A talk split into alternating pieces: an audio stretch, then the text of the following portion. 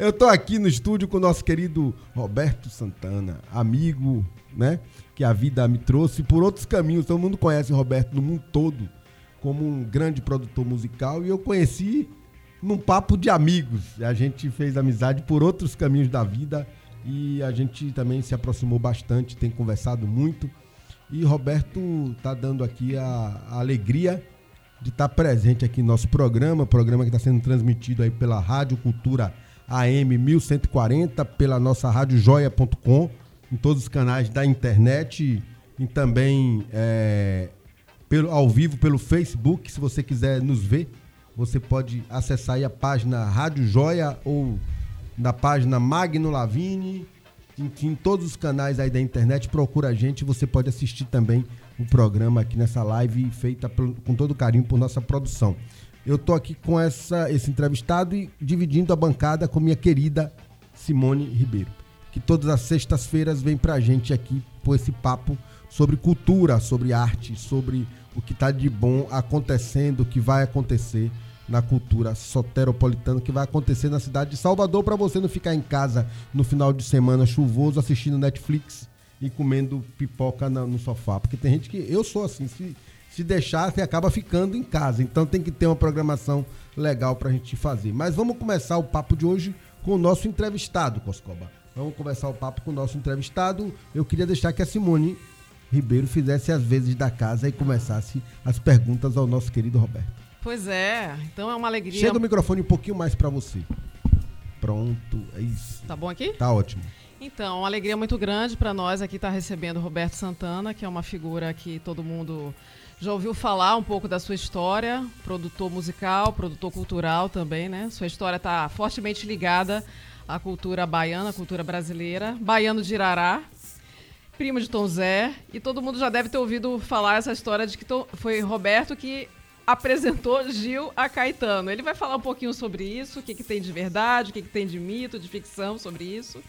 E Roberto chegou aqui meio ressaqueado, né? Ressaqueado no bom sentido, ressaqueado de conversa, de memória, porque ele está fazendo uma série de encontros, né? Não sei se são quinzenais ou mensais, ele vai explicar, falando sobre a história da música, a história da cultura. Então, Roberto, eu queria que você começasse esse papo aqui com os ouvintes, falando sobre esse seu novo momento de vida, que é um momento, acredito até que é um momento terapêutico para você, de ficar relembrando o passado, vendo o que foi feito. Conta aí um pouco para a gente, o que é isso, o que é esse momento seu. Muito bom dia a turma da Rádio Cultura e da Rádio Joia. Prazer estar aqui com vocês, amigos.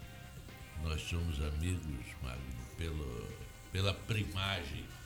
É verdade. O primo Elísio que me apresentou a você. Simone, é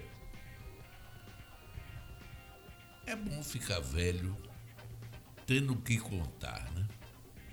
Eu tive uma vida muito corrida, muito agitada, enfrentando desafios, e cheguei até aqui, aos 76 anos. Estou mais perto da outra vida do que ficar nessa, mas eu vivi, estou satisfeito.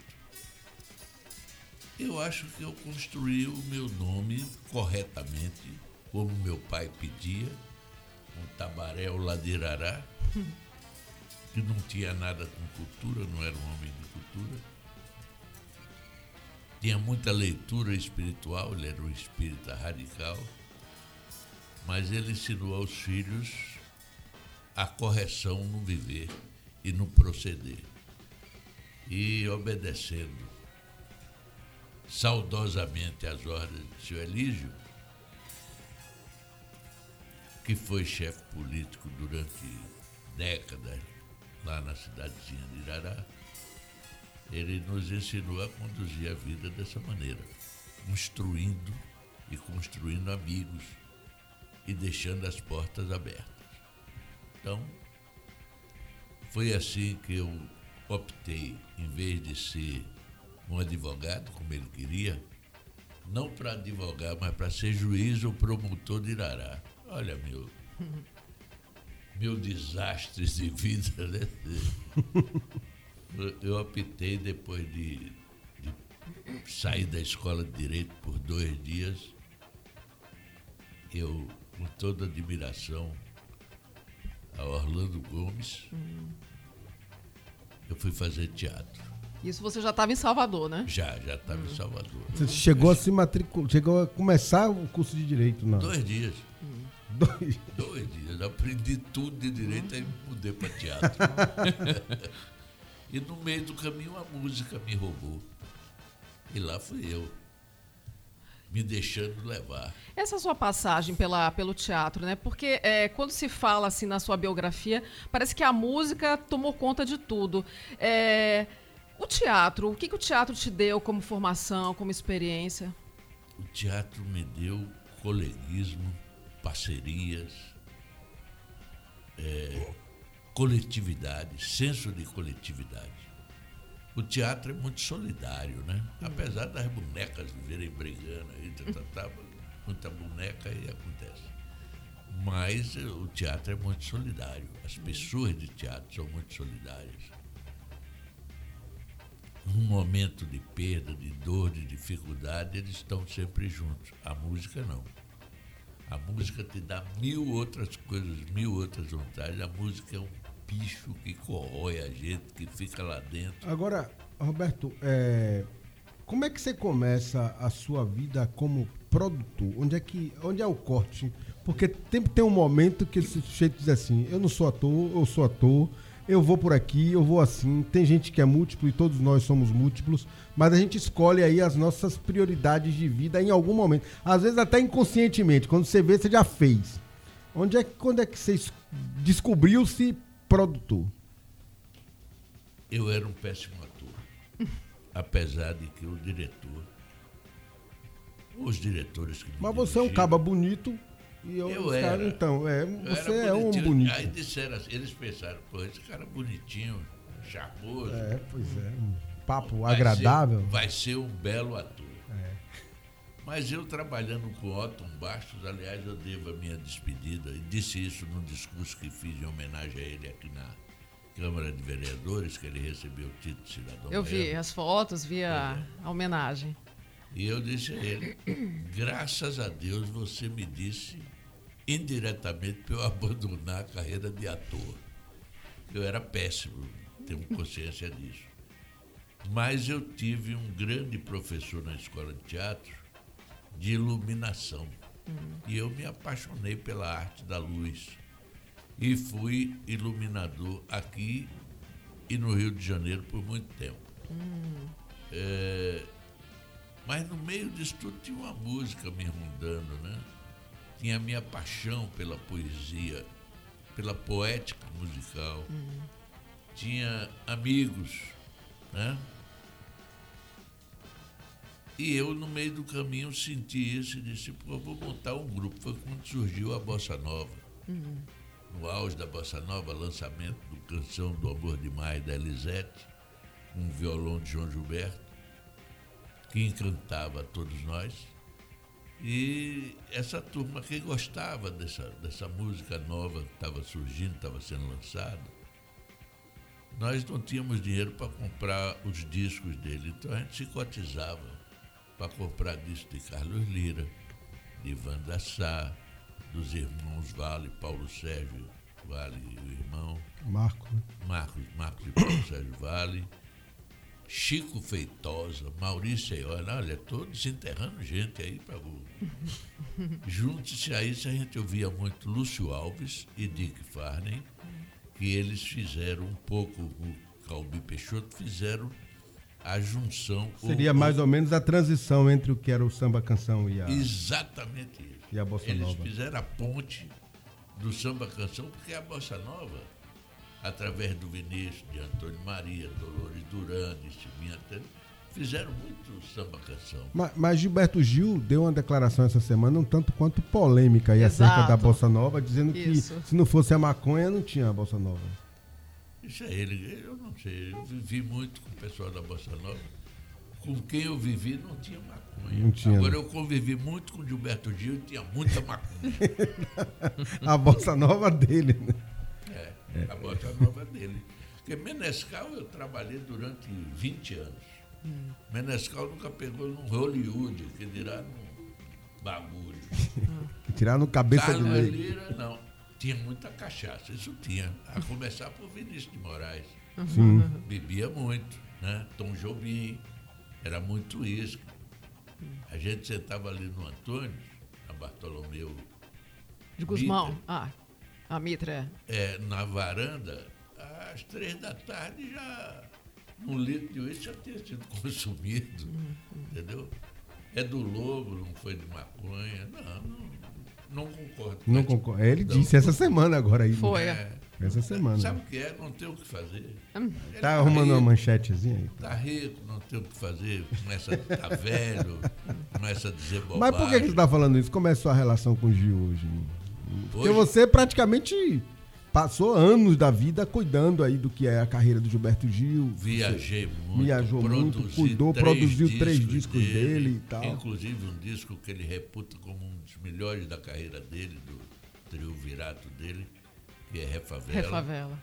Eu fiz a trilha sonora de Eu, Tu, Eles e fiz um disco fora de curva que ele devia à Polygram 6 faixas. Os contratos naquela época também eram feitos por faixa. Porque você podia gravar tanto o compacto quanto... O LP. É por causa disso? Por causa disso que fazia o contrato? Não. É, era por faixa. E ele devia 6 faixas. E ele estava se mudando para a Warner. E o futuro presidente da Warner ainda era presidente da Polygram. André Midani, meu saudoso líder. Acabou de morrer. E André virou para mim e disse, o menino, ele era suíço-francês, depois Sim. descobriu que era judeu. Já com 70 anos, a mãe contou que o pai dele era judeu. Então ele virou André Aidar Midani. Grande figura humana, um ser humano extraordinário, um belo líder, um bom patrão. E ele me chamou e disse, menino, descubra uma maneira do Gil pagar 6 faixas da Polygram, que eu preciso liberar ele para o Warner. Eu disse, tá bom, vou pensar. E eu estava nos arquivos, eu adorava ir para os arquivos da Polygram, que é, fora da Polygram só tem a Odeon, que se assemelha um pouco aos arquivos. Muito rico. E eu vi uma caixa assim, empoeirada, samba de breque. O gerente do arquivo era um quase anão, William Tardelli, pequenininho. Eu digo, Tardelli, eu queria ouvir esse disco. Ele disse, só amanhã. Eu disse, por quê? Ele disse, porque tem 20 anos que eu não abro essa fita, Roberto. Então, pode estar esgarçado. Pode estar estragado, né? Pode acabar o dedo, tá bom. Então, ele botava num gravador com uma velocidade 1/7/8, naquela época existia. Bem lento. Então ficou lá o dia inteiro rodando para tirar o sujo da fita, né? No outro dia cheguei, quando eu vi o disco, eu fiquei encantado com o disco. Eu disse, quem é esse cara? Eu disse, não, só sei o nome dele, mas não sei o que é, o que faz. Eu disse, tá bom. Tira uma cópia cassete para mim. Eu vi, ouvi. Aí levei para Gil disse, que maravilha, o que é isso? Eu disse, rapaz, eu só sei o nome do cara. Não sei se o cara está vivo, esse disco tem 20 e tantos anos de lançado. Chama-se Germano Matias. É um sambista de São Paulo que usa o samba de breque, como o Kid Moringueira e tal. Só que o negócio dele é mais ritmado do que o próprio breque. E aí... Gil topou a gente fazer a antologia do samba de breque. Ele gravava 6 faixas e eu usava 6 faixas do Germano, sendo que tinha uma música que Germano cantava e ele também cantava, para fazer o perpasso do lado A para o lado B, que era... Espera aí que eu lembro já da música, era... A negra na janela diz que está tirando linha.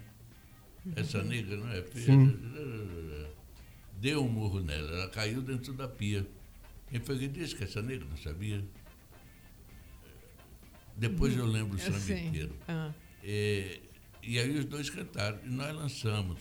Foi aí que Gil, foi a primeira vez que Gil usou o dread, meio curto, com bolinha, não sei o quê, o chapéu. E que é a capa do disco, né? Refavela. Pronto. Não. A capa da antologia do Samba de Breque. Da antologia, sim. A Raia Favela já foi outro, foi dread também, mas já foi outro... momento, né? Mais África, né? Menos malandro, carioca, mais África. Enfim. Essa foi minha ligação com o Gilberto Gil profissional. Eu resolvi montar na Bahia, por aquilo que eu estava falando, falta de dinheiro, um grupo para estudar e ouvir Bossa Nova. Ninguém tinha sequer radiola, que era radiolão em casa. A gente ia ali para o Bolivar Suíço, para a casa da atriz Maria Muniz. Ela tinha um radiolão e ela puxava a radiola assim para a varanda e a gente ficava numa varanda de lajotas vermelhas. Isso não quer dizer nada, uma varanda de lajotas vermelhas, nada mais. É o fato que era, né? Era vermelha. E um belo dia, a minha afilhada, filha do Djalma Corrêa, que fazia parte do grupo, estava nos Estados Unidos e resolveu fazer um documentário sobre isso, sobre Nós, por exemplo, o show que inaugurou Vila Velha. Sim. E ela me pediu para levá-la à casa que a gente se reunia, para ela ver, estudar lá. Pois. Eu não quis incomodar a Maria, que incomodei para tomar a sopa dela, para matar a fome. A sopa Aí eu fui até a mureta e tal. Quando eu vi a varanda...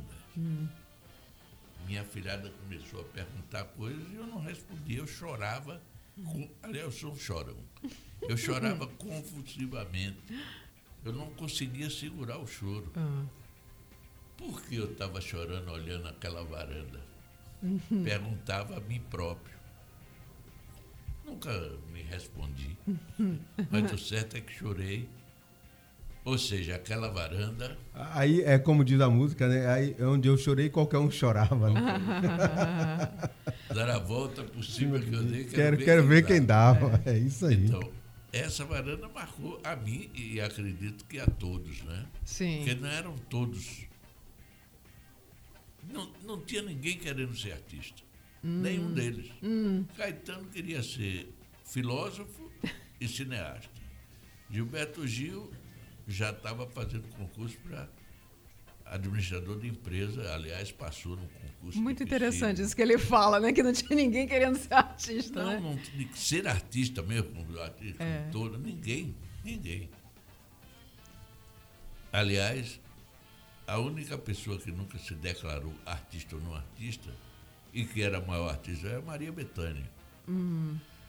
Os outros, já viu? Tom Zé queria ser músico clássico, Fernando Lona queria voltar para Ubaitaba para tomar conta da fazenda do pai.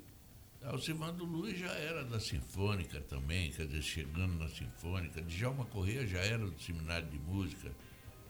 Pernafróis era o grande pianista, filho do neto do grande compositor clássico Silvio Deolindo Freud. E um belo dia a gente estava ensaiando na casa dele, ali no Largo dos Aflitos. Ele botou todo mundo para fora e disse: eu não quero saber mais de música, eu vou fazer medicina. O cara enlouqueceu, deixa ele aí, ele que vai se cuidar. Ele é médico hoje, médico de grande prestígio no Rio de Janeiro, médico geriatra e só toca o piano dele para os velhinhos dele, lá na clínica em Santa Teresa.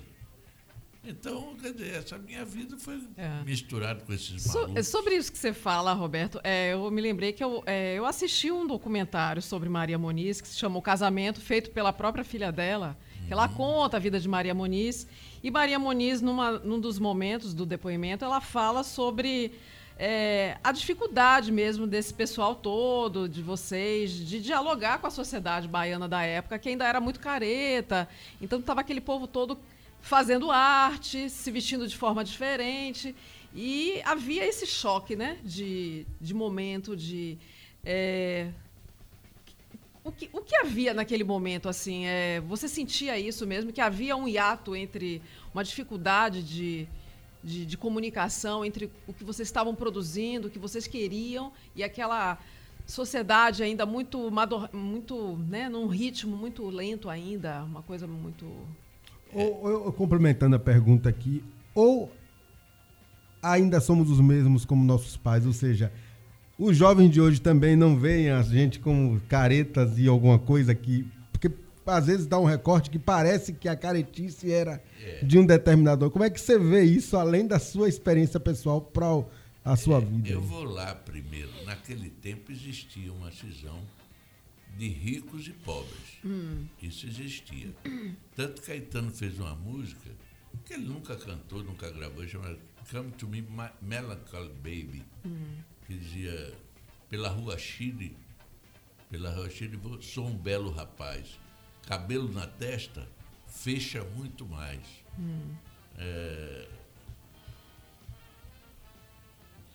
Em lugar de Copacabana, eu vou para o Farol da Barra, passo as tardes na piscina do iate, se faz sol.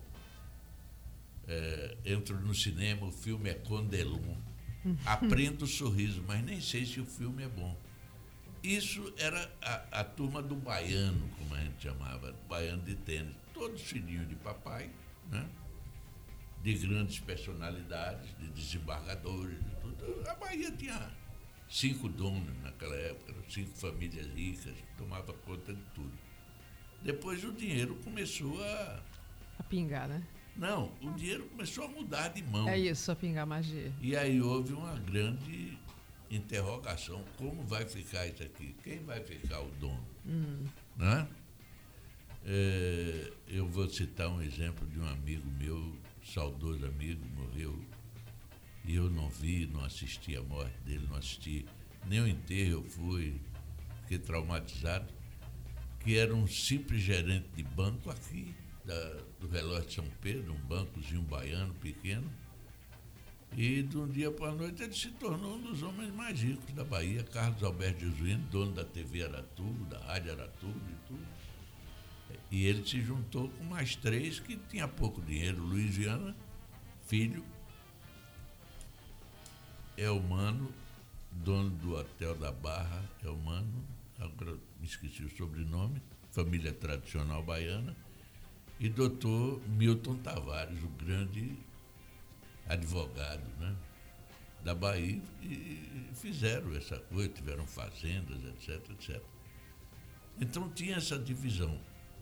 Hoje eu sinto uma outra divisão. Começa pelo negócio de raça, que eu não discuto, entre pretos e brancos. Está muito radicalizado isso na Bahia. Primeiro, eu não vejo branco nessa zorra dessa cidade, né? Essa cidade foi, é e sempre será negra. Aliás, o Brasil é negro. Tem uns sarará miolo como eu misturado aí, mas eu nunca discuti racismo, que em minha casa nunca teve isso. Então, para mim, hoje, quando eu abro uma televisão, especialmente a TV educativa da Bahia, a TV Era, tem sempre lá gente defendendo, acusando, porque o negro, porque o movimento negro, porque... Eu quero um movimento de vida, de cultura, de arte. E os negros foram fundamentais para isso na Bahia. O candomblé, a capoeira, formaram a Bahia. Então nós devemos muito à África. Nós negros, à África, que é a mãe disso tudo e mãe dessa terra. Então eu não entendo por que essa radicalização. E agora uma outra radicalização é a de partidos políticos aí, né? Lula de um lado, Bolsonaro do outro. Eu quero que os dois se leem. Não quero nem conversa, não entro nessa. Porque está dividindo famílias. Olha o perigo. Eu tenho um filho que não está falando comigo por causa do PT. Ele é petista, eu não sou. E aí ele resolveu: bom dia, boa tarde, boa noite. Bom dia, boa tarde, boa noite. Eu o amo profundamente, até ele entender que esses partidos são umas merdas. Aí pronto, ele volta. Aproveitando a oportunidade aqui, mandar um abraço para o nosso queridíssimo Alexei Turenko, seu... Alexei Turenko, meu primo. Primo está aqui nos acompanhando. Quer dizer, imagina, eu sou negro de Irará. Luiz César ele também é filho de nega de Irará. Com o russo, né? Com o russo. No caso dele, o pai russo. O pai russo. É Alexei Santana Turenko. Santana Turenko, grande músico, inclusive. Grandíssimo músico. Agora ele é mestre, é professor de uma universidade, não sei qual é, lá em Terra de Nilo Coelho. Em Guanambi. Né? Ele ensina lá em Guanambi. E ele fez mestrado, acho que em Madrid e tal. É estudioso. Um virtuoso da música. Aliás, sua família tem muitos músicos. O André... André está em Nova York. Falamos dele ontem. Irará tem muito músico, né? Tem uma galera boa lá. Tem, rapaz, eu me desliguei de Irará. Né? Tem muita coisa. Você saiu no último pau de arara ou foi antes? Eu saí. Tem muito sopro também. Há muito tempo atrás. Eu saí na caminhonete de Renato Portela. Né? Na marinete de Renato Portela. Agora, como é que foi essa história da sua entrada no grande mercado da música brasileira? Porque em determinado momento, quem não tivesse com o Roberto tinha mais dificuldade de entrar no mercado. Fafá de Belém, Caetano, Gil e outros inúmeros, Elomar, Quinteto, que ontem nós falávamos, Quinteto Violado, Cleide, Cledi, tantos outros que você produziu e que você ajudou a terem o sucesso que tiveram. Como é que você chegou? Quando você se percebeu, você, poxa, eu tô grande nesse mundo, que certamente era um outro mundo, o mundo das gravadoras, onde você tinha mais dificuldade de produção. Hoje o menino grava um CD em casa, né? Ficou fácil fazer. Esse é o grande problema, a facilidade que foi dada para se gravar o CD. Todo mundo se acha à altura de um disco. Sim. De ser um grande cantor. Frank Sinatra brasileira, Bárbara Streisand brasileira. Isso. Quem seria o nosso grande cantor, assim, na sua avaliação? Hoje? Não, na sua... um nome, assim, que seria... nós tivemos Lúcio Alves, Emílio Santiago. Tivemos Almir ou não Peixoto, temos mais nenhum? Cantor, homem, nenhum. Me cite um. Tem compositor. Boaventura, o filho do Edivaldo Boaventura. Daniel Boaventura. Grande cantor, grande voz, mas ele dedica a cultura dele ao stand americano. Ele só canta em inglês e os grandes sucessos. Verdade. Ele não participa da música brasileira. Poderia ter, né? Faltou uma orientação. Ele estudou lá nos Estados Unidos, ele viveu lá. Talvez isso tenha impregnado. Ele para mim, dessa turma aí, é o que me chama bastante atenção. Assim. Não, é uma pessoa. E ele é uma pessoa bem formada, tem uma cultura razoável. Então, o que acontece é o seguinte: o cara quer ser famoso, rico, mas não estuda. Isso eu dizia. O sucesso só vem antes do trabalho no dicionário, né? O resto não tem. Eu fui tutor da Fafá de Belém, porque eu peguei ela com 16 anos. Sim. Sim. Aí o pai dela virava para mim e dizia assim: você vai fazer de minha filha uma estrela? Eu disse: eu não sou Deus. Eu vou fazer dela uma cantora. E um dia no Rio de Janeiro, ela virou e disse: quando é que eu vou fazer sucesso? Eu digo: trabalho para tanto. Sucesso não vem de graça. E o difícil não é fazer sucesso. O difícil é manter o sucesso. Como tudo na vida, né? Você tem um hábito, mas para manter você lá, você tem que ter um respaldo. Tem que ter base. Tem base, né? Tem que ter alicerce. E dessa música brasileira contemporânea, Roberto, tem alguém que você escuta, que você vê assim como...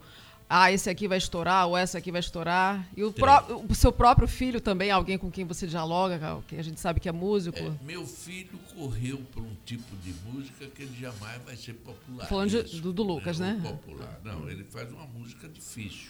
Até experimental, né? Quase experimental. Ele fez alguns discos que fizeram muito mais sucesso na Europa, onde ele tem um mercado, ou tinha um mercado, na Europa Central particularmente, que hoje, por exemplo, ele ia 2-3 vezes para a Europa por ano. Hoje ele vai uma e olhe lá. Mas meu filho estudou, ele sabe música, botar uma partitura aqui, ele sabe ler. Ele foi flautista e saxofonista. Antes de tocar guitarra, piano, etc., que ele toca hoje, cavaquinho, e ter a banda dele, ele estudou música. Ele sabe exigir do músico aquilo que o músico tem que dar para aquela música dele. esse é meu filho. E eu não tenho nenhuma responsabilidade a não ser pagar cursos quando ele estudava flauta. A minha responsabilidade foi dar os instrumentos para ele, a primeira flauta, a segunda flauta, o primeiro saxofone que eu trouxe. Quem me ajudou a comprar esse saxofone foi Raul Mascarenhas, um grande músico, saxofonista, que me encontrei com ele nas ruas de Paris. Eu disse, pô, maravilha, eu estou precisando comprar um saxofone para levar de presente para meu filho. Onde é que eu compro? Ele disse, não, você não vai comprar 0 quilômetro, vamos comprar de ocasião, que é segunda mão. Sim. Eu digo, oh, rapaz, e presta, é esse que presta, porque está surrado, experimentado. Eu não vou discutir com um profissional uma coisa, eu não sou músico instrumentista. E fui em Pigalle, numa ruazinha de Pigalle, um subsolo assim, meio sujo e tal. Tinha lá 5.000 saxofones, tenor, barítono, etc. E Raul disse, qual é o saxofone? Eu digo, tenor. Aí o cara botou 10 tenores assim na frente dele, ele começou a tocar de um em um, trocava boquilha, trocava paleta, tá, essas mumunhas de música. E eu lá sentado, esperando. Aí Raul disse, é esse aqui. Eu disse, meu amigo, é esse aqui, quanto é? $2.000. Eu disse, tá bom. Eu quero saber a origem desse aparelho. Ele disse, não, eu vou trazer o invólucro dele, quer dizer, o estojo, para preservar o instrumento. Aí trouxe o estojo de fibra de vidro branco, com um viludo azul dentro, para acolchoar o sax, e estava escrito Sonny Rollins. Eu disse, mas tem um nome aqui, esse é o dono. Foi quem tocou durante 6 anos nesse instrumento. Eu tinha todos os discos de Sonny Rollins, era o sax tenor que eu mais adorava. Aliás, o som do tenor e do cello são os sons que me agradam, chegados mais para o grave. E ele, esse sax, tinha sido de Sonny Rollins. Sim. Eu virei e disse, é esse aqui. Mesmo que esteja furado, é esse que eu vou levar. Agora eu quero o estojo também. Acabei ganhando o estojo de presente, Talabá, tudo. Tá lá. Eu cheguei no Rio de Janeiro, abri a porta da minha casa, ele não estava, devia estar dormindo na casa de Caetano ou de outro amigo. Aí eu abri o estojo, armei o sax, botei lá e fiz um bilhete para ele, que eu não posso repetir ipsiliter, porque tem palavrão no meio, mas diz, sofre esta até o rabo fazer bico, eu não lhe dou mais instrumento. E foi dormir, mas aquela coisa de fuso horário. Aí eu vi ele chegando. Quando ele chegou na sala, que viu aquilo, ele disse, porra, meu pai. Foi um agradecimento. Tipo, botou pocando. Seria os meninos de hoje. Ó, são 8h05. 8h05. Você está no programa A Voz da Liberdade, aqui hoje, sexta-feira, dia 30 de agosto de 2019. Eu estou com Simone Ribeiro entrevistando o queridíssimo Roberto Santana. Estamos batendo um papo aqui sobre música. E o Roberto estava contando aqui a história do saxofone do filho, da forma com que ele comprou lá em Paris. Você que está entrando no rádio agora e que está sintonizando com a gente, tem uma turma aqui mandando um abraço. O professor Efson Lima está mandando aqui um abração. Otília Paiva Nunes, que está lá no Tocantins, mandando um abraço para você. Olha, vai ao Jalapão. Paulo Manuel Vieira está lá em Senhor do Bonfim, mandando um abraço aqui também. O Marcos Dias, a Lena Maron, direto de Ilhéus, lá no sul, minha tia querida Lena. O Magnovaldo Santos, terra, né? É minha terra natal, sou filho daquela terra que me deu régua e compasso e um pouco de desaprumo, porque tem que ser um pouco desaprumado também, porque ficar muito certinho não dá certo, né? Quem tá aí com a gente, Coscoba, com você aí, mas... O Assis Dias também botou aqui, quero concorrer o radinho, viu, Magno?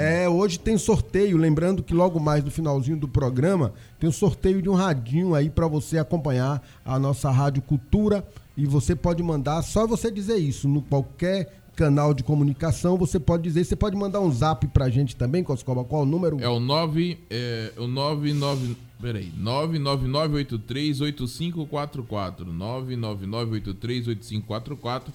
Você já está participando. Quem participar no Facebook também está participando. Está participando do sorteio aí. Vamos fazer um sorteio hoje, daqui Olívia a pouquinho. Olívia Soares também. De um radinho aí para você me aqui permita, no nosso programa. Pois não. Me permita lhe dar uma informação. Opa. Eu estou me sentindo homenageado, está aqui na Voz da Liberdade. Por quê? Porque minhas primeiras informações de música foi através do serviço de alto-falante. Irará, que se chamava A Voz da Liberdade, né? A Voz da Liberdade. Nada como Irará ter um programa com esse, uma rádio com esse nome, Irará, que já foi considerada a Moscouzinho, né? O centro Seara Vermelha. O centro do comunismo da Bahia era Irará, terra de Fernando Santana, seu tio Aristeu Nogueira, diretor do PCzão, e Fernando, que era vários outros. Que para mim é um dos grandes políticos do nosso estado, né, Fernando? Eu tenho a honra de ser amigo do Santana, todos próximos aí, inclusive você. Nesse tempo tinham os integralistas, sim, né? E o grande líder integralista era Plínio Salgado. Um dos integralistas da Bahia era o professor Ítalo Galdense, pai do meu grande e saudoso amigo Paulo Galdense. Que faleceu há pouco tempo, há poucos dias. Paulo, que é um querido. E aí, ele não queria que Paulo e os irmãos, Fátima e Paulo Roberto, Paulo Renato, se dessem comigo, ou com essa família Santana, porque era uma família comunista. Aí, um belo dia, Plínio Moscoso chegou em Salvador e disse para ele: Ítalo, hoje à noite não preciso de você, eu vou jantar com um amigo. Doutor Ítalo estranhou: que amigo ele tem aqui além de mim? Ele disse: quem é seu amigo? Pode saber? Ele disse: pode, o deputado Fernando Santana. Ele disse: mas ele é comunista? Ele disse: eu sei, eu debato com ele todos os dias no plenário da Câmara. Terminou a sessão, a gente sai junto, vai tomar um chá. É um dos melhores papos que eu tenho em minha vida. O Fernando era agradabilíssimo mesmo. No outro dia, eu passando para ir para o Central, pela porta do Ginásio Brasil, que era aqui na Piedade, o doutor Ito estava na porta. Aí eu olhei para ele e disse: bom dia, Roberto. Eu tomei um susto. Ele falou comigo: bom dia, professor. E toquei, né? Aí comentei depois com o Paulo, ele disse: pô, seu pai me cumprimentou. 8h10, o papo tá bom aqui, estamos levando o papo aqui. Queria mandar um abraço também para a grande arquiteta Alda Valente, que está aqui nos acompanhando. Tem uma turma boa. Magno, oi, abraço a todos. Quem mandou a mensagem aqui foi o Wilson, o ganhador do radinho, né? Eu tô aqui: bom dia, já em ação meu presente, lembrando que foi meu presente de aniversário e sou de setembro também. É meu filho, o Hilton, dia 14. Olha aí que massa, você não quer outro rádio não, né, minha gente? Você me diz, viu? Já tá lá, já mandou a foto aqui. Tá lá ouvindo a rádio. Do lado da batata doce, o radinho lá tocando. Eu vou comer essa batata aí, eu tô com fome. Eu só enxerguei a batata, o radinho eu nem enxerguei. Rapaz, e nosso querido F está dizendo aqui que adorou a história do desaprumo, mas é verdade um pouco, né, Roberto? O muito certinho não cheira a muita normalidade, não. Não ousa, né? Não ousa. Precisa ousar. Criar, né? Agora, me fala uma coisa. Quem seriam, assim, para lembrar e até para dizer aos nossos jovens ouvintes aqui, quais foram os nomes que você lembra que tenha produzido? E tem uma história que você me contou uma vez sobre uma música que você leu a letra, que você achou estranha, e que você entregou para alguém gravar e a pessoa depois estourou como um dos grandes sucessos. E é sucesso até hoje. Eu queria que você contasse para a gente primeiro os nomes e depois a história dessa música. Eu fui chamado por Roberto Menescal, que era o diretor artístico-geral da Poligram, e disse assim: Roberto, você gostaria de produzir Nara Leão? Eu tremi todo. Era minha deusa, minha ídola. E amiga, pouco. Rapaz, eu só não pago porque eu não tenho dinheiro, quero sim. O negócio é... Ele aí me chamou, disse, Nara, Roberto vai ser seu produtor. Aí ela me chamou na casa dela, que era vizinho de Menescal, ali em Ipanema. Disse, Roberto, você tem alguma ideia? Eu digo, rapaz, eu estou aqui tremendo por dentro, eu não sei, eu estou nervoso. Eu estou de frente da musa da Bossa Nova, eu estou de frente de uma mulher de uma inteligência rara, e era. Não tenho ideia nenhuma, mas vou pensar. Ela disse, eu tenho uma ideia. Eu queria fazer um disco com meus amigos.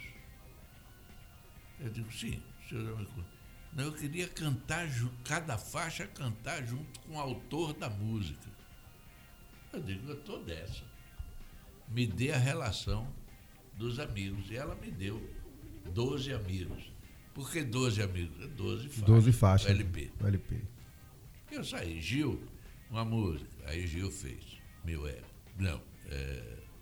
Sarará Miolo. Caetano, uma música. Aí Caetano fez Odara. Eu ouvi a música e digo, pô, Odara, será que Nara vai... Pro meu corpo ficar Odara, é uma música dançante, né? Sim. E não era a cara de Nara, mas ela topou. E gravou. Roberto Erasmo, Meu Ego. E foi 11 amigos, chegaram juntos. Eu virei para ela e disse, eu também tenho um amigo, sou produtor, tenho o direito de botar uma música no seu disco. Tem um neguinho da Bahia aqui que eu gosto muito, que chama-se Nelson Rufino. Sim. Ela virou e disse assim, não, mas Nelson não era famoso ainda. Sim. Ela virou e disse, mas você acha? Eu digo, eu acho, Nara, você subia morro, descia morro, atrás de compositores. Você lançou todo mundo aí, toda essa raça aí de Zequete, Alto Medeiros, Ney Lopes, todo mundo. Então, por que não lançar o neguinho da Bahia? Ela disse, você tem razão, vamos gravar. E gravamos. Nonô é o nome da música de Rufino. Não sei nem se ele se lembra da música, mas é dele. E aí fui para a casa de Chico Buarque. Era o último amigo que eu estava procurando. Eu digo, Chico, eu estou aqui porque eu estou produzindo Nara Leão. Ela vai fazer um disco junto com os amigos dela e você é um dos amigos. Ele disse, Roberto, me sinto muito lisonjeado vindo da Nara, essa ideia e tal, mas tem um ano que eu não consigo fazer uma música. Eu não consigo fazer um verso. Eu disse, tá bom, eu vou comunicar a ela. Agora, se por acaso daqui a uma semana sair alguma música aí, me chame, que é de Nara. Tá certo. Aí eu desci por dentro da Floresta da Tijuca para sair lá no início da Jardim Botânico, na rua JJ Carlos, que dava acesso ali perto do Parque Laje. Isso lá no Rio de Janeiro. Rio de Janeiro. Para poder só situar aqui os ouvintes. É, lá no Rio. Aí me bati de frente do prédio onde morava um saudoso velho amigo, parceiro de muito papo, de muita música, chamado Sivuca. Eu digo, vou visitar o velho. Ele não era tão velho, ele era albino, eu que chamava ele de velho. Aí subi. Era um dia de semana qualquer, uma quarta-feira da vida, e ele virou para mim, em vez dele ficar contente com a minha visita surpresa, ele disse, o que é que você está fazendo aqui quarta-feira à tarde? Eu não quis dizer a ele o que estava. Ele insistiu tanto, ele disse, Sivuca, eu estou descendo da casa do Chico e resolvi vir por aqui para ver se eu via Luma de Oliveira nua na piscina.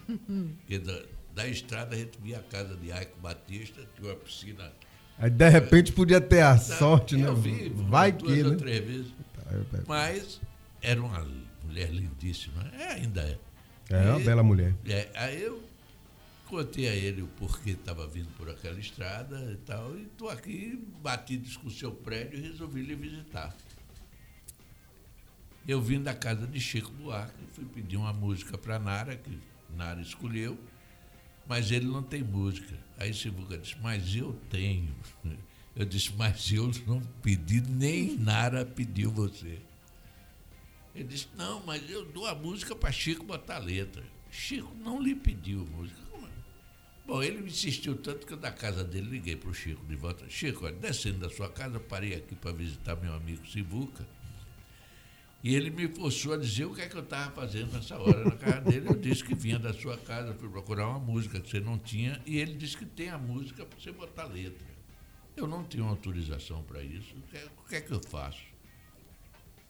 Ele disse, traga a música. Você já voltou do caminho. Vamos gravar o cassete. Naquele tempo não tinha CD ainda. É, fita cassete, né? É, fita cassete. Tudo era transmitido pelo cassete. O violão não tinha cordas, o piano estava desafinado e a sanfona estava em reparo. Tudo desafinado. Como é que você vai gravar esse bocadinho? Não, já sei ter. É um instrumentozinho que no meio musical a gente chama de purrinhola. É a clavinete, né? Aquele tecladozinho que você sopra e toca. E ele tocou. Músico extraordinário. Tocou, solfejou, cantou a melodia, tá bom. Peguei a fita, levei para Chico. Entreguei a ele, eu disse, boa sorte, fui embora. Eu digo, o Chico não vai fazer letra para Sivuca, né? Pensei eu. Uma semana Chico disse, Roberto, a música ficou pronta, venha buscar. Eu estava no Recreio dos Bandeirantes. Para a casa de Chico dava uns 40 quilômetros. Eu acho que eu fiz em 5 minutos. Eu saí voando. É o homem um ano sem compor. É. Você leva uma música de Sivuca, ele coloca a letra, então você tinha um tesouro na mão. Eu cheguei lá, ele disse, senta aí, ouça aí, o que é que você diz? Aí pegou o violão. Chico, como Caetano, diferente de Gil, tocava mal. Ah, deve tocar ainda. E começou a cantar. Atenção, hoje é fácil dizer que a música é linda, é um sucesso. Mas você ouviu de primeira. Agora eu era herói e meu cavalo só falava inglês. A moça do cowboy era você, além das outras 3. Esse cara cheirou uma fileira a mais. Tá doido. Ele não sabe o que ele escreveu. Mas quem sou eu para dizer a Chico Buarque alguma coisa? O problema não era meu, era de Nara. Aí eu digo, ah, obrigado, Chico, tá legal, porra, musicão. Descarado, não devia ter dito isso, mas disse. Peguei a fita, disse, Nara, tô com a fita de Gil. Parei no orelhão, não tinha celular. De Chico. Parei no orelhão, liguei para ela. Nara, tô com a fita de Gil. Ela disse, venha pra minha casa agora. Chico era Chico, né? Eu fui para a casa dela, cheguei, não disse nada. Você já ouviu? Eu digo, não, vou ouvir agora. Mentira. Aí botei a fita, play. Agora eu era herói e meu cavalo só falou. Ela foi descendo no sofá, assim, quase deitada.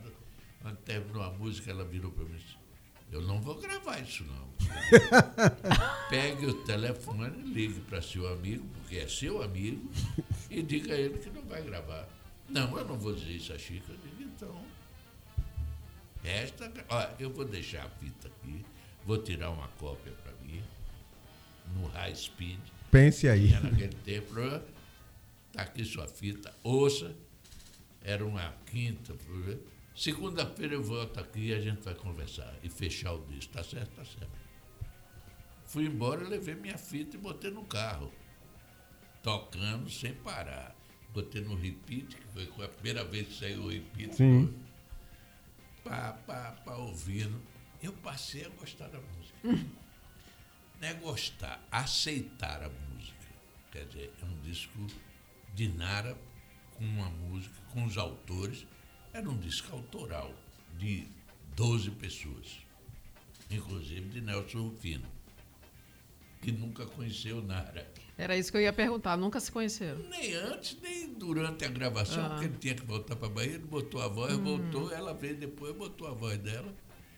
Temos que saber do Rufino se ele gostou ou não. Eu disse, não tem que saber, tá bom demais. Tá lindo. E aí, gravamos, né? Quem vai fazer o arranjo? Eu digo, Sivuca. Ele sabe fazer arranjo. Nara, ele trabalhou 20 anos fazendo todos os discos de Miriam Makeba, sucesso internacional. Você dançou muito pata-pata com Miriam Makeba, não dançou? Dancei. Então pronto.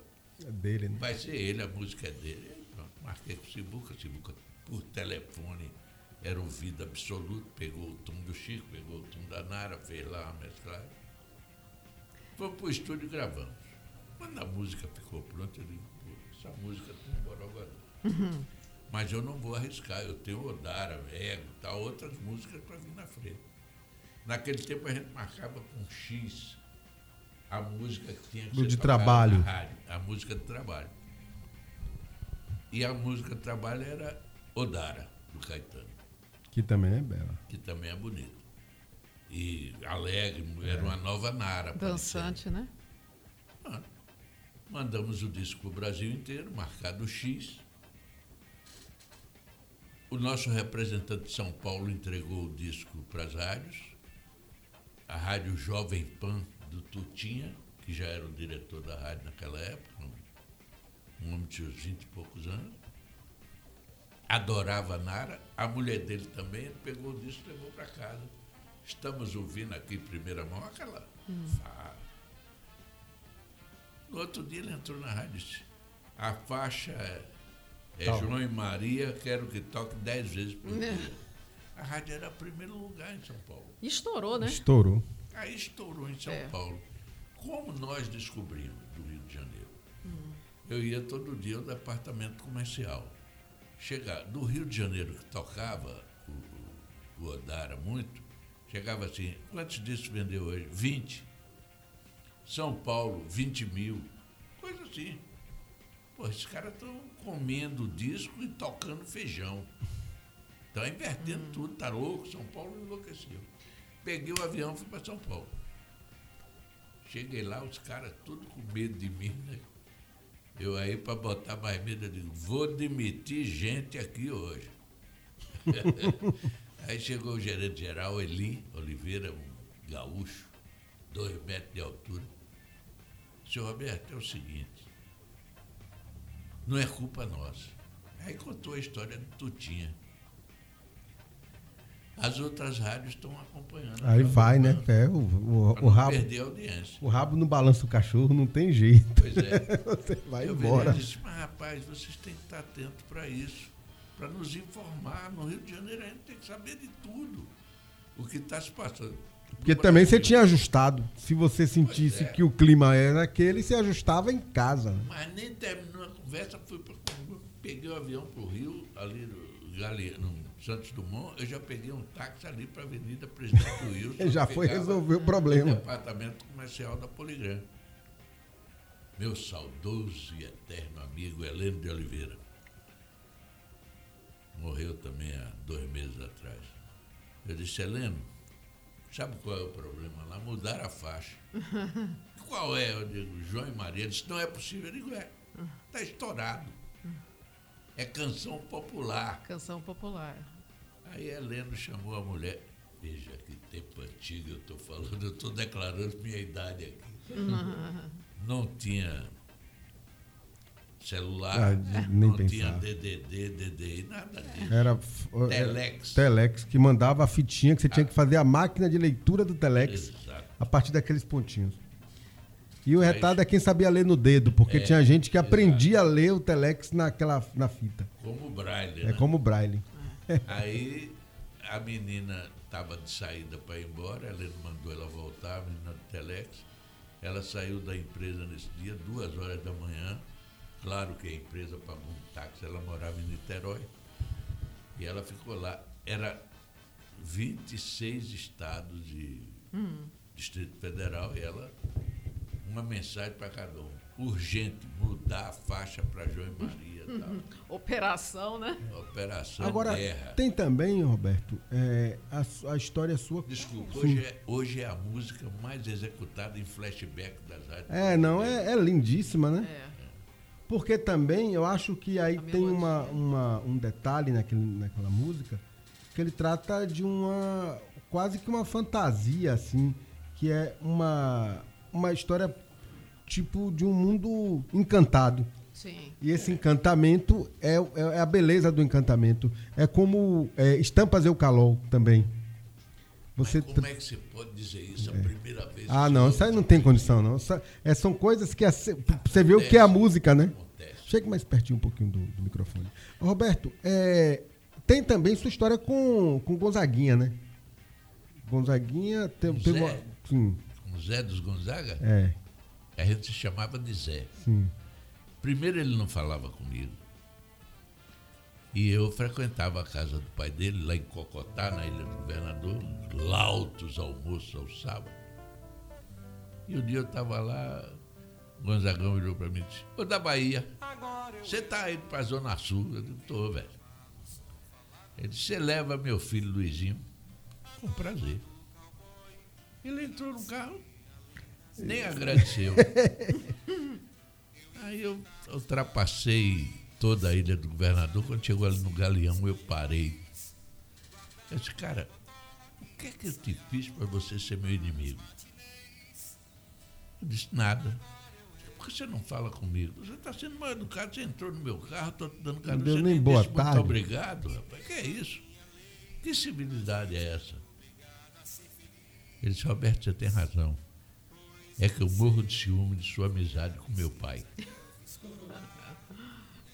"Seja amigo dele, rapaz. Acaba essa pendenga, Dona Helena, da sua irmã." Briga de família, né?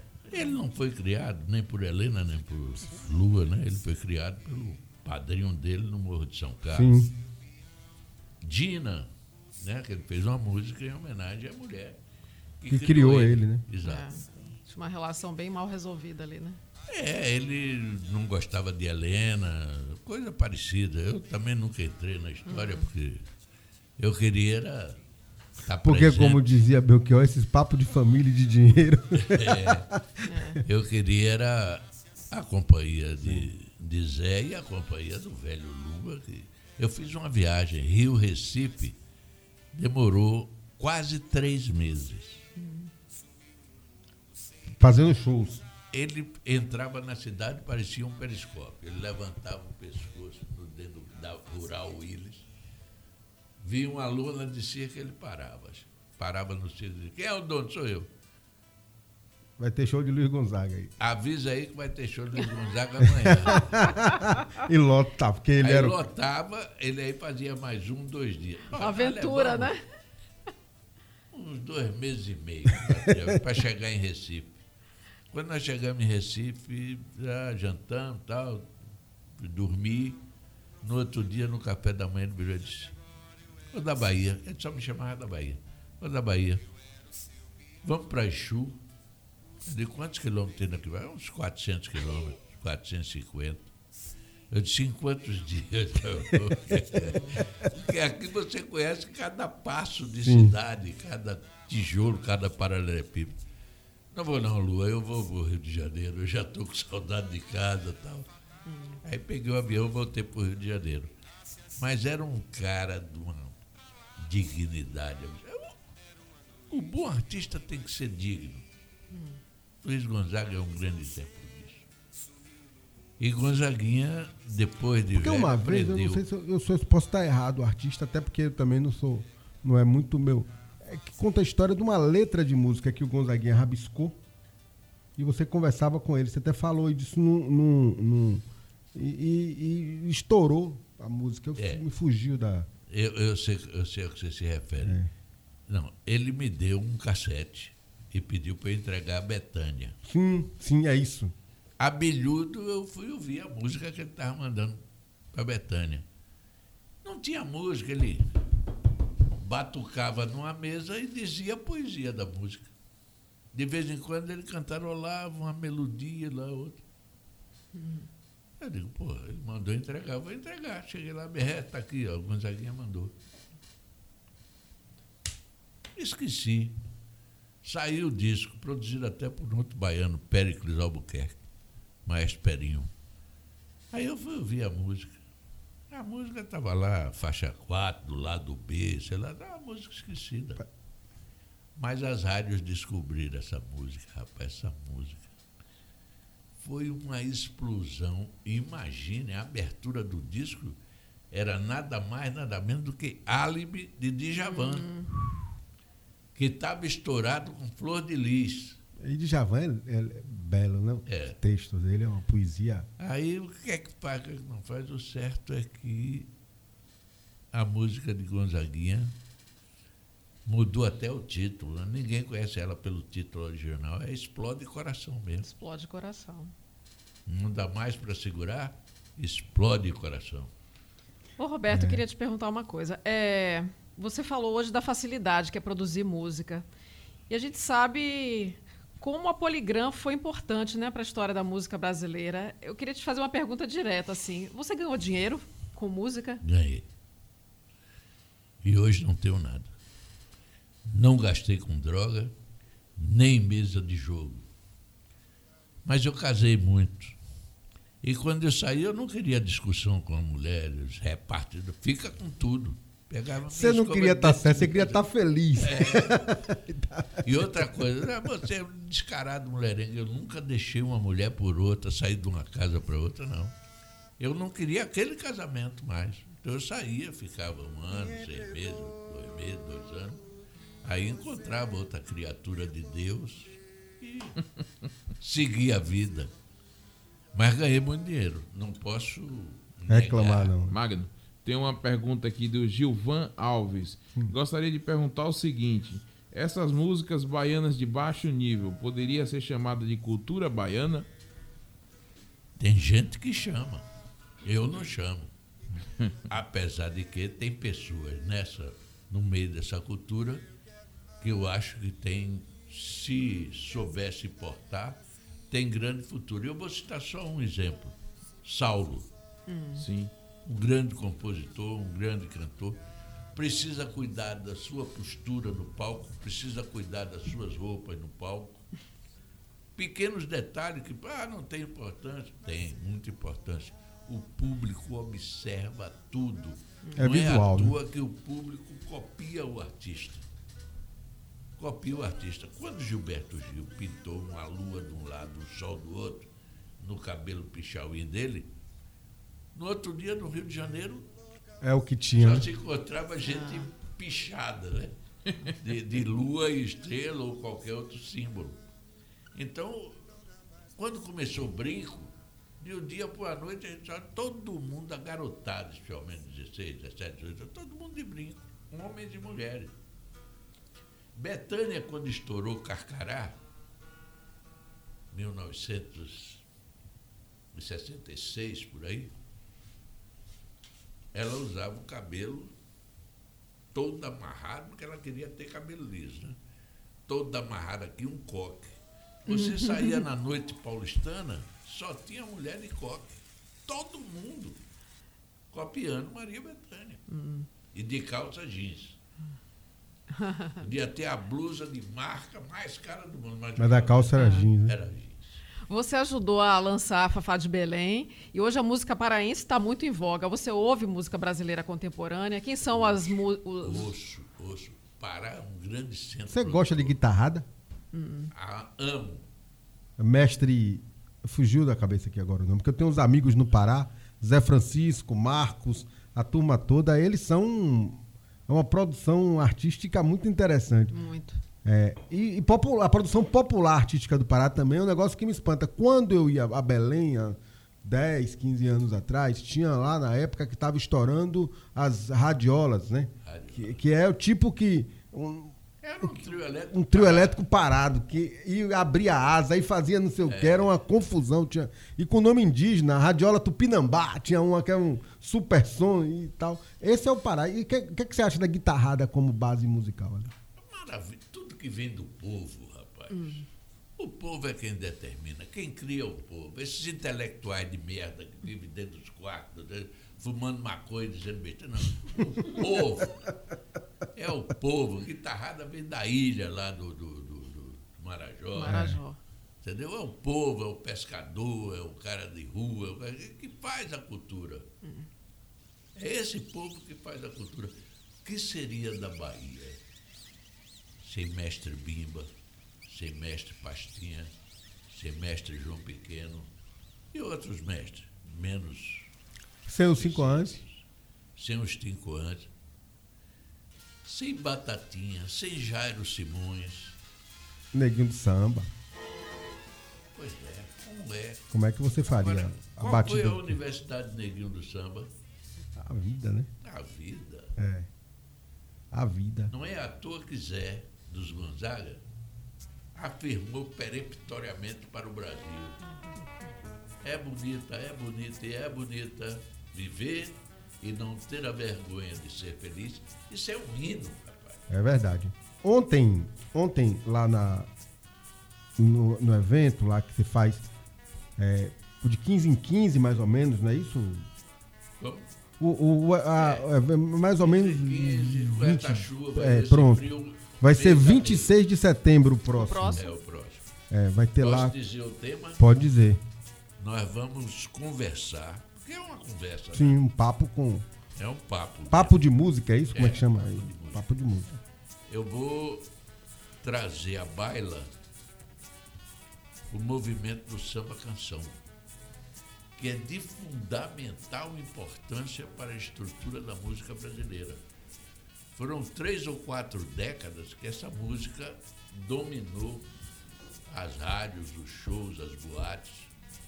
Os cassinos, na época do cassino. Os cassinos, Imagine você que da rua Francisco Mendes, quem conhece o Rio de Janeiro, é logo depois ali do Copacabana Palace, esquina com Hotel Excelsior, até o Leme, 2 quilômetros, se tanto. Vamos botar 2 quilômetros quadrados, que vai da praia até General Mascarenhas Moraes, Barata Ribeiro, Toneleiros, etc. Tinha mais de 300 boates. Cada uma tinha seu cantor ou seus cantores, cada uma tinha seu conjunto ou seus conjuntos. E desse dinheiro vivia e sustentava as famílias. E não eram boates de 1000 lugares, não, era boate no máximo 200 lugares.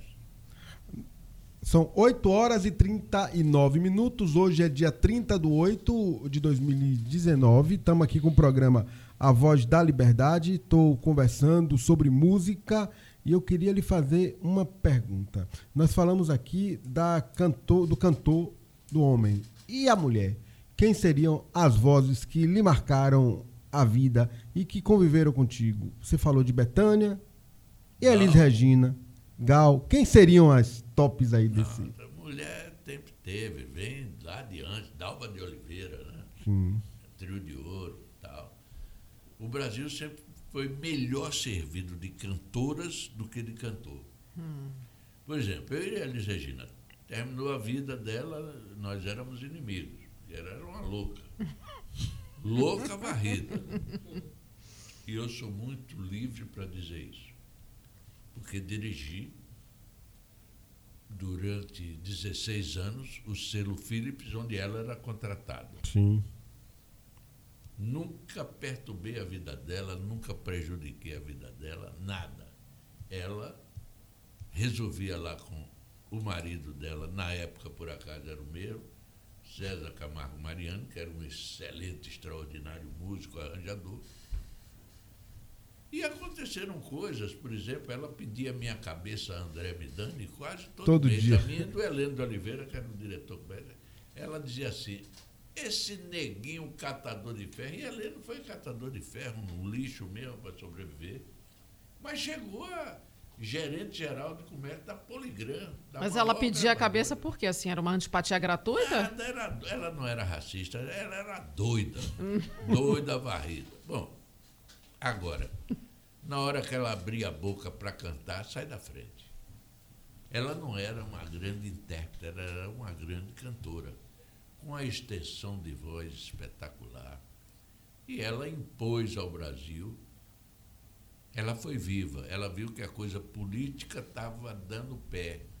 Ela aí pegou Belchior, né? Pegou João Bosco de Blanc,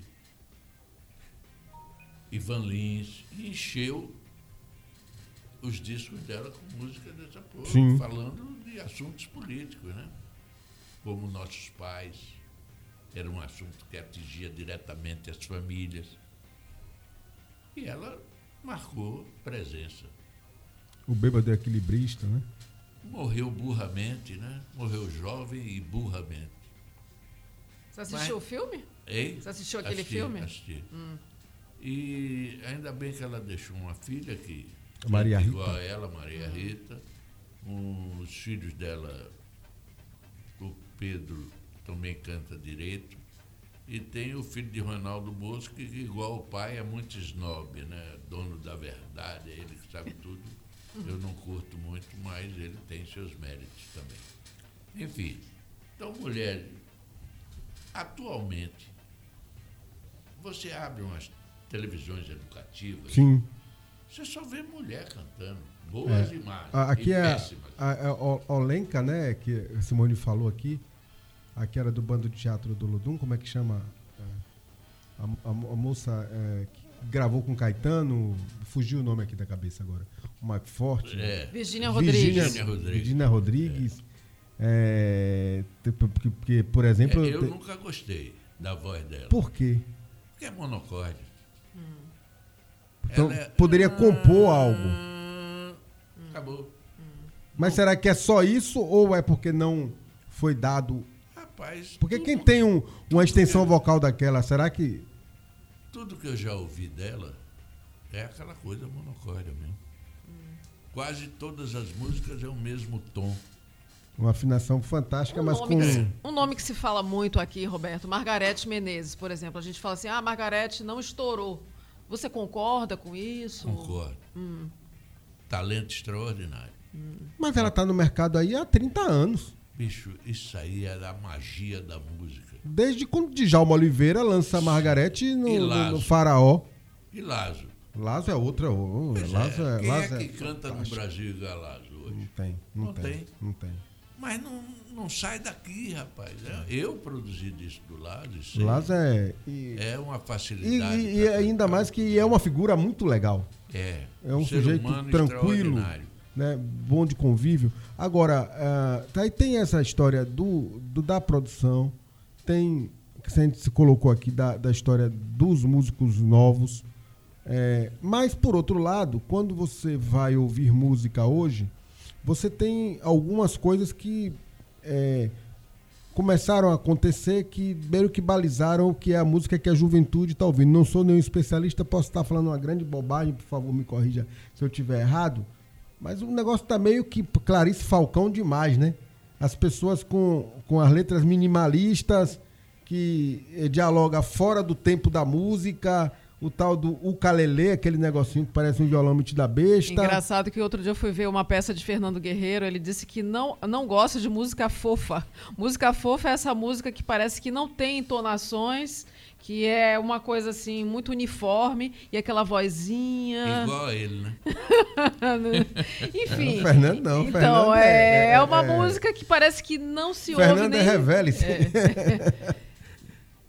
Essa musiquinha, Roberto... Estamos falando de música, não de teatro. Não, é verdade. Essa música fofa, Roberto. Eu não sei o que é isso, pergunta a ela. É uma coisa meio Malu Magalhães, uma coisa assim meio... Essa dupla, Ana Vitória... Aí tem uma menina também agora que tá estouradíssima aí, que tá com milhares de... A menina, eu via cantando no YouTube, eu digo, eu canto melhor. Quem é, rapaz? Ana Catarina. Mas pelo amor de Deus, ela não bota uma nota dentro. Sim. E com todo respeito. Aí um amigo meu que é de... YouTube tem 500 cantoras. Um amigo meu que é motorista de Uber, tá dirigindo, aí diz que entrou um senhor forte no banco dianteiro e entrou uma mocinha de cabelo preto, com cabeça baixa, no banco traseiro. E essa mocinha estava ouvindo no celular essa Ana Catarina. Ele disse, rapaz, eu detesto essa moça. Aí o cara falou, fala pra ela. Fala pra ela aí atrás. Porque, na verdade, o que está acontecendo, assim, não sei se isso acontecia no passado, é um modismo. E as pessoas simplesmente vão copiando. E se a primeira não prestou, a cópia da cópia não vai prestar. Né? Ana Catarina, se não me engano, ela está pela Sony. Né? Ou seja, a mina virou nacional porque estourou uma música que não é dela e, né, veio aquela coisa que começa te amo e você nem te amo e pronto. Para começar a conversa, as gravadoras hoje estão pessimamente servidas de produtores e diretores. Mas porque não tem grana também mais. Não tem grana. Os diretores têm salário de 70, 80 mil reais. Como é que a gravadora... Como é que está sobrevivendo a questão do mercado? Porque, na cabeça minha, que sou leigo no negócio, se você não vende disco e não vende mais CD, hoje o Spotify, as plataformas de internet dominam toda a execução de música. Você ouve música de graça em qualquer... no YouTube... Para você não falar muito. Como direitos autorais. Isso é o que garante... Sempre garantiu. Ah, então antes não era o disco só, era uma parte do faturamento. Não, o disco, a rentabilidade do disco, no meu tempo, era muito baixa. Era muito baixa. Depois de pagar todos os impostos, sim, e pagar todos os royalties, a gravadora ficava com 7%, 8%. É muito baixo. Pelo valor investido. Muitas vezes se levava um ano, 2 anos, para se recuperar aquele dinheiro. Às vezes não grande recuperava. Artista dava prejuízo à gravadora? Às vezes. E quando, esses prejuízos era de bater no fundo. Né? Quem, por exemplo, assim, foi um tiro na água. Essa questão que o senhor falou assim do tempo... Mas tem que ser, senão não é rádio. Do tempo. Senão é armazém de secos e molhados. Vamos lá. Essa questão que o senhor falou do tempo de gravação, né? Hoje a Anitta, ela lança uma música por mês. E, segundo eles dizem lá, é a maior representante do Brasil fora do Brasil, hoje, né, da música popular. O senhor acha isso correto? Uma música por mês? A produção de música está muito rápido? O consumo dela é passageiro, descartável? Igual, né? Muda só a letra. É, descartável, totalmente. Apesar que ela não, né? Ela canta bem. É verdade que ela tem uma bela voz. E rebola bonitinho também. É a música. Ela vai para outro lugar. Eu acho massa. Porque ela na verdade, quem... Ela é inteligente, marqueteira. Justamente. Ela sabe com quem ela se junta. Ela pegou grandes nomes internacional e disse, você me divulga aí, eu vou lhe divulgar no Brasil onde eu comando. E aí tá muito lindo. Lidiane quer fazer uma pergunta. Bom dia, não falei. Bom dia. Na verdade, eu quero seguir a linha aqui do ouvinte Gilvan Alves, que ele falou sobre a cultura baiana. E nós estamos fazendo um estudo sobre o pagode baiano. Então, eu vou te lançar uma pergunta que o professor lançou na sala de aula pra gente. Pagode baiano, arte, baixaria ou os dois? Depende de quem faz. Ótima resposta. Vou explicar. Sabe o que é pagode? Pagode é reunião, é festa. Quando você reúne 2, 3, 4 artistas... O bololô. Vamos fazer um pagode, vamos fazer uma festa. O pagode em Angola é isso também. Aqui... Então o pagode seria música de festa. Hein? Uma música de festa. O pagode? Seria música... Não, o pagode é a reunião. Não, mas eu falo a música do pagode. Tipo assim, é uma música de festa. É qualquer coisa. É samba, rapaz. É samba, não é outra coisa que não samba. É o derivado do samba. Sambas bons e sambas péssimos. Né? Essa coisa do pagode pegou mais por causa do Cacique de Ramos, que é um excelente pagode, tanto que eles estão aí há 40 anos. Que eu fui um pagode na casa do Gago, né? Pois é. Mas o rango demorou sair. Quem fez parte desse pagode do Cacique? Olha só os nomes. Zeca Pagodinho, Jorge Aragão, Almir Neto, que um dia o Brasil vai saber a importância de Almir Neto para o samba brasileiro. E que bela voz, hein? Aquela voz rouca dele, mas... Né? Eu gostava. Mas esse pagode carioca, que a gente conhece como samba, divide assim, né? Eu fui músico também e eu conheço assim, o samba carioca, o pagode carioca e o pagode baiano. Ele também não é derivado do samba do Recôncavo aqui, o samba de raiz? Não nasceu aqui? Que esse negócio de samba nasceu. Vinícius de Moraes inventou isso, os idiotas chegam atrás. O samba veio da África. E enraizou-se pelo Brasil inteiro, onde tinha negro, onde tinha senzala. Houve uma concentração no Recôncavo baiano, que derivou para o samba chula, pro samba. Tem várias linhagens de samba. O problema do que chamam de pagode baiano, na minha avaliação, não chamo nada. Da minha avaliação, é porque chamam, porque se você botar pagode baiano, vai aparecer aí. É muito mais letra do que ritmo, na minha avaliação, porque nós estamos falando de um ritmo simples, que as pessoas gostam de dançar, e isso também é importante, a diversão por si, a música faz parte, você se divertir, você se requebrar, você brincar, você ir até o chão, faz parte do processo da diversão que é a música. O problema, na minha avaliação, é a letra. Que, que você vilipendia a mulher. Pensar, né? Eu acho que na Bahia está precisando mais pensar do que festear. Porque tudo na Bahia é festa. Até as mas greves, festa não é negócio? Não. Festa é festa. Mas alguém ganha dinheiro. Eu sou de uma família comunista que também fiz grandes movimentos, passeatas, tirar paralelepípedo de rua para o... Passar sabão no trilho de bonde para o bonde não andar. Fiz tudo isso. Mas conceitualmente. Eu não fiz isso por festa. Quando o Tenente Etienne chegava na praça da prefeitura, na praça para bater na gente, a gente saía correndo e entrava a primeira grande porta, Igreja de São Bento, Mosteiro de São Bento. Eu adorei tanto aquele mosteiro que casei numa igreja do mosteiro, Igreja da Graça. O padre foi qual Dom dos Jerônimo, casamentos? O primeiro, Dom Jerônimo, entendeu? Batizei meus filhos com Dom Jerônimo, tudo na Igreja Católica. Só que na Igreja da Graça, quando eu me casei com Dona Lúcia Mascarenha, Lucinha Mascarenha, que é uma dançarina, ela... não sabia, mas no coro da igreja não tinha aquele coral, violino, não tinha baixo, bateria, piano e guitarra. E Sui Safira, que é uma cantora daquela época, cantando uma música do homem que ensinou violão para João Gilberto, chamado Walter Santos, que é um publicitário de Senhor do Bonfim, criado em Juazeiro, e hoje tem um estúdio com a mulher dele, Tereza Souza, grande parceira também, em São Paulo. São 8 horas e 5, desculpa lhe interromper, Roberto, são 8 horas e 53 minutos. Nós estamos aqui no programa Voz da Liberdade, conversando com o nosso queridíssimo Roberto Santana. Eu lhe disse que da vez que você viesse aqui, o papo não ia dar tempo, porque a história é muito grande da sua vida. Acabou o tempo? Nós estamos no finalzinho do programa já. Então eu queria responder uma coisa. Pois não.